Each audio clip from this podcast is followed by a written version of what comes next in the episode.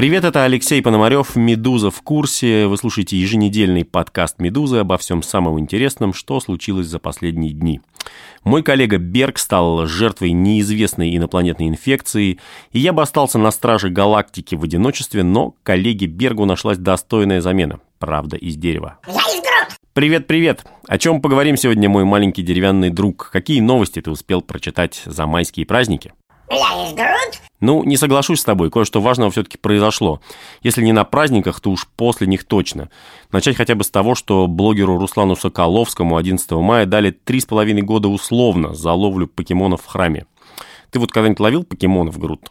Впрочем, в храме, наверное, точно не ловил. А если бы попробовал поймать, вот что ждало бы тебя в российском суде. В виде изображения под названием «Ловим покемонов» в церкви содержатся признаки оскорбления чувств верующих, которых оскорбляет авторская трансформация образа молитвы с использованием цензурных слов, представление наделения Иисуса Христа качествами покемонов, как героев не только компьютерной игры и мультипликационного сериала, но и представителей бестиария, японской мифологии. Таким образом, Соколовский совершил преступление, предусмотренное частью 1 статьи 148 Уголовного кодекса Российской Федерации. А еще выяснилось, что Соколовский в своих видео вводил людей в заблуждение. Ну, вот таким образом, например. Факты свидетельствуют о намеренном дезинформировании аудитории с целью создания у них негативной установки, что в России господствует мракобесие, произвол, отсутствуют нравственные ориентиры, что в таких условиях жить может только падшее общество. Чтобы на нас тоже не подумали, что мы кого-то вводим в заблуждение по этому поводу, я поставлю вопрос ребром. Грут, ты видел в России мракобесие и произвол? Грут. Ты несколько категоричен, друг мой. Кто-то может воспринять твои слова на свой счет, но с ними сложно поспорить. Могу разве что привести свежий пример. 9 мая в Петербурге художница Елена Осипова, ей, кстати, чуть больше 70 лет, вышла на улицу и села с э, несколькими оппозиционными рисунками, плакатами. Там не было ничего против Дня Победы, да и не могло быть. Питер все-таки город, переживший блокаду. Но было два плаката против войны. Э, и один о том, что 9 мая – это день рождения Булата Акуджавы, который пел о войне и о любви, а второй о том, что военные действия на Украине и в Сирии, где по-прежнему, кстати, регулярно погибают наши военные, это позор России. И вот как на эти антивоенные плакаты отреагировали некоторые петербуржцы. Бабушка, как вам не стыдно? Вот президента нашего позорите, он гордость моей родины. Бабушка, зачем вы в России живете? Навальнинское чмо вылезло, да? да. Ну, эту картинку уже... Президента она ненавидит нашего. Единственного приличного человека, не пьяницу. Портили нам настроение на 9 мая. Как вам не стыдно, бабушка? Ну, в общем, это, может, и не буквальная иллюстрация для страницы из букваря на букву «М» мракобесие, но картинка довольно красочная. Приятно, конечно, что в толпе нашлись и люди, которые вступили за Осипову, но при этом хватало и личностей, просто озлобленных, несмотря на навешенные на себя георгиевские ленточки и пилотки и прочее. Не говоря уж о том, что, выйдя на акцию «Бессмертный полк», как-то странно употреблять по отношению к человеку, который в два раза старше тебя слово чмо. Навальнинское чмо.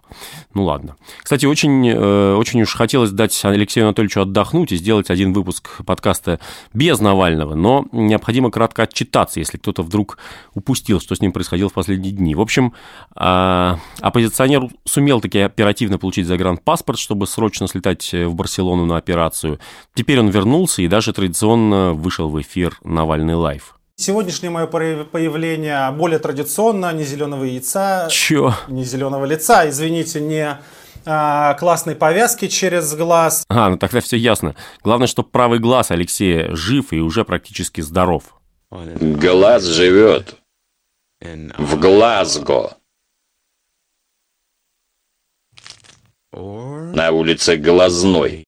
Хватит уже этих наркоманских шуточек и цитат из древних мультфильмов, которые никто не помнит, пишут нам читатели на наш аккаунт для обратной связи в Телеграме «Медуза You». Расскажите лучше о выборах президента Франции. Ну что ж, читатель, а в нашем случае слушатель, всегда прав. Во Франции действительно на днях выбрали нового главу государства. Во втором туре президентской гонки радикальная националистка Марин Ле Пен потерпела поражение, а победу с результатом 66% против 34% одержал умеренный кандидат Эммануэль Макрон. Все вместе они – это Макрон один.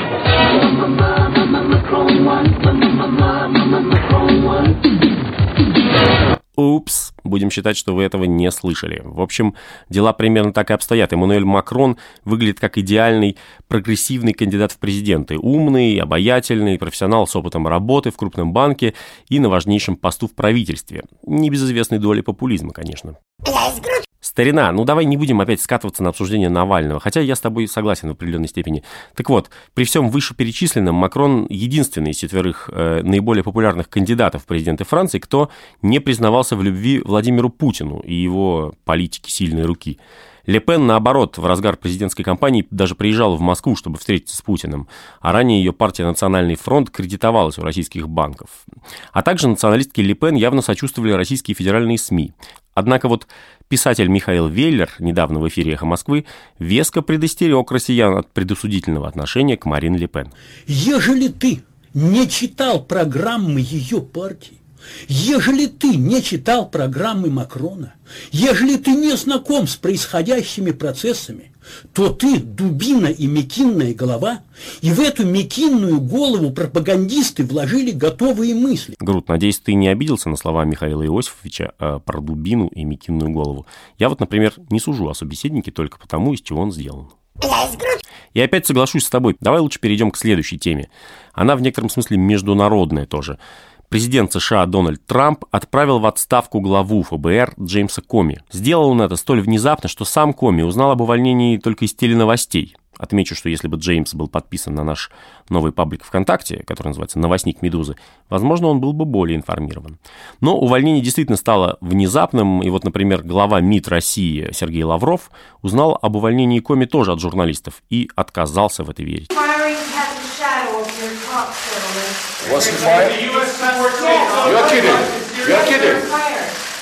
А Владимир Путин в ответ на вопрос об увольнении Коми предложил журналистке, которая этот вопрос задавала, сыграть с ним в хоккей в ночной хоккейной лиге. Вас ваш вопрос выглядит, вы не сердитесь, пожалуйста, он выглядит смешным для меня. Your question looks very funny for me. Don't be angry with me. Да, да. Мы не имеем к этому никакого отношения. We have nothing to do with that. Президент Трамп действует в рамках своей компетенции. President Trump. Конституции, законов. Мы здесь при чем? What about us? Why we? Я вот видите, в хоккей собираюсь играть с любителями. You see, I'm going to play hockey with the hockey fans. И вас приглашаю. And I invite you to do the same. Между тем ходят слухи, что к увольнению Джеймса Коми привело не что иное, как его расследование о связях Дональда Трампа с кремлевской администрацией. Выглядит все это как э, занимательная конспирология, поэтому мы попросили прокомментировать эту историю человека, во многом отвечающего в «Медузе» за связи с США, капельмейстера Великой Рижской ложи Красного Феникса Константина Бенюмова довольно удивительная во многих отношениях история, судя по всему, насколько можно судить, э, своя игра там примерно у всех.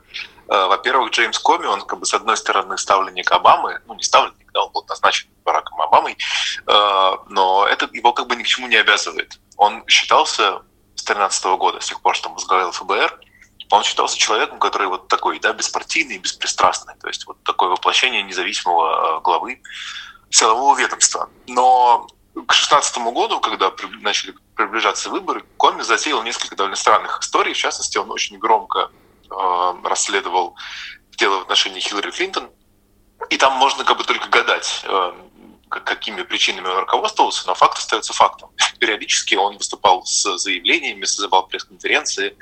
Э, Еще последняя из них была буквально за несколько дней до выборов, когда он объявил, что очередные там какие-то данные вскрылись, и дело против Клинтона нужно возобновлять.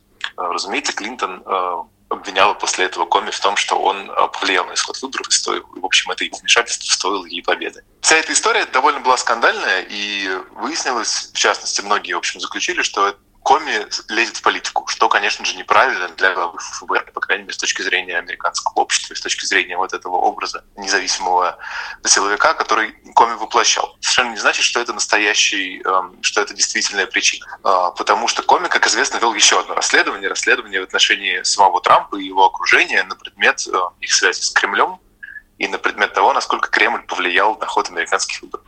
Коми несколько раз говорил, что личный президент он ни, ни в чем не подозревает. Но ну, против его окружения действительно расследование велось.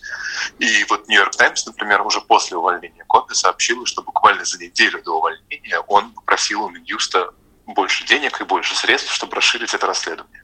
С другой стороны, есть версия, что уже за неделю, то есть примерно в то же время, а, Трамп дал Минюсту поручение придумать какой-то повод, чтобы Коми устранить. Американские СМИ, большинство, особенно либеральные, конечно же, впали в истерику. Все уже пишут, что Трамп – это новый Никсон, что увольнение Коми – это новый Уотергейт, типа следующий шаг – это импичмент. Поживем – увидим. Кажется, я зря проболтался про ложу Красного Феникса, теперь эти ребята найдут меня. Но вообще в Риге посвящение в Тайный Орден происходит как нечто само собой разумеющееся. Сначала ты проходишь церемонию посвящения с рижским бальзамом и шпротами, потом ритуальное купание голышом в Юрмале и, наконец, собственно, Красный Феникс. Впрочем, про это засекреченное место силы я лучше ничего не буду говорить.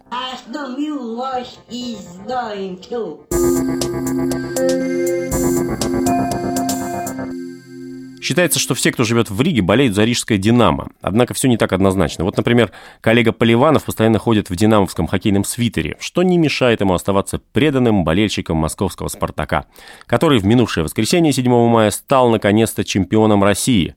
Передаю слово моей коллеге Екатерине Андреевой. Екатерина? И еще одна важная спортивная новость. Московский «Спартак» стал чемпионом России по футболу. Это произошло за три тура до финиша первенства страны, после того, как «Зенит» сегодня на своем поле уступил Тереку. И сейчас «Спартак» недосягаем для конкурентов. Я чего ж там тоже с детства болею за «Спартак», поэтому тоже всячески радуюсь по этому поводу. В последний раз красно-белые были чемпионами 16 лет назад, в 2001 году. С тех пор произошло столько всего, что и не перечислишь, и не упомнишь. Десяток тренеров всяких поменялся, были совершенно безысходные моменты, обидные поражения, потом годы каких-то надежд, иногда вполне осязаемых, типа вот Карпин пришел, вроде заиграли, но все эти надежды каждый раз рассыпались карточным домиком, а в этом году как-то «Спартак» так сильно играл, и таким невыразительным выдался сезон для его главных конкурентов, ЦСКА и «Зенита», что в какой-то момент сомнений уже не осталось практически. Наверное, во многом это заслуга главного тренера красно-белых, итальянца Массимо Карреры, которому удалось наконец-то выстроить игру команды и добиться какой-то такой вот стабильной мотивации игроков. И вот как сам Каррера прокомментировал победу «Спартака» в чемпионате России в эфире Матч ТВ le tue emozioni, ti fanno i complimenti sulle tue emozioni. Grazie per i complimenti, so, eh, mi sono emozionato, confesso ho pianto perché è un'emozione grandissima vincere e questo, questo successo eh, sicuramente va dedicato ai tifosi che sono sempre stati vicini alla, alla squadra, ma soprattutto al Presidente che, che ha creduto e mi ha dato la possibilità di, di intraprendere questo, questo, questo, questo percorso che abbiamo fatto tutto l'anno. Марко, я надеюсь, ты поможешь с переводом.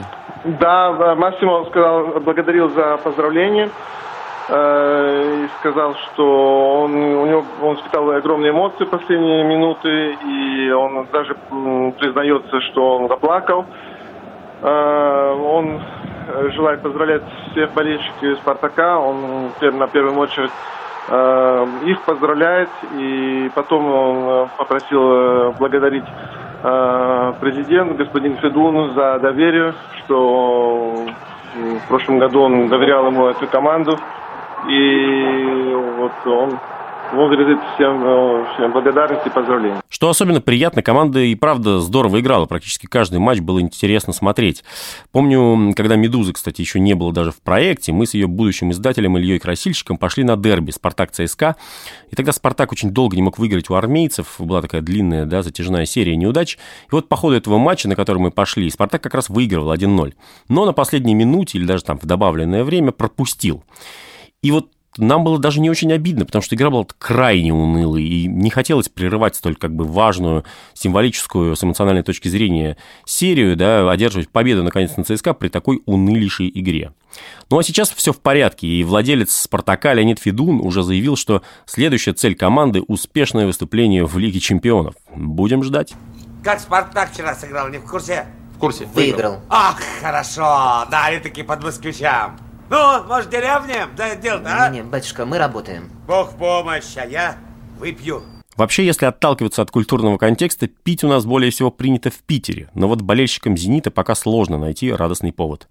Мало того, что их команда проиграла на своем новом стадионе Тереку, потеряв шансы догнать спартаковцев, так еще и стадион этот, легендарная «Зенит-арена» за почти 50 миллиардов рублей, оказалась непригодной для игры. Теперь из-за качества газона, который во время матча «Зенит-Терек» местами напоминал огород. Как говорит в таких случаях преданный болельщик «Зенита» и по совместительству телекомментатор Геннадий Орлов. Ё! елки-палки! В общем, это была «Медуза в курсе». С вами были Алексей Пономарев и малыш Грут, или, как говорит писатель Михаил Веллер, «Дубина и Микинная голова». Грут вас всех приглашает в кино на «Новых Стражей Галактики». Со своей стороны добавлю, что фильм реально бомбочка. Спасибо, Грут. Я тоже желаю скорейшего выздоровления коллеге Бергу, а также традиционно благодарю студию Gentle Music, которая нас сегодня приютила. Слушайте «Медузу в курсе» через неделю, а с москвичами, надеюсь, увидимся в ближайший вторник на концерте Джокера Джеймса. Пока!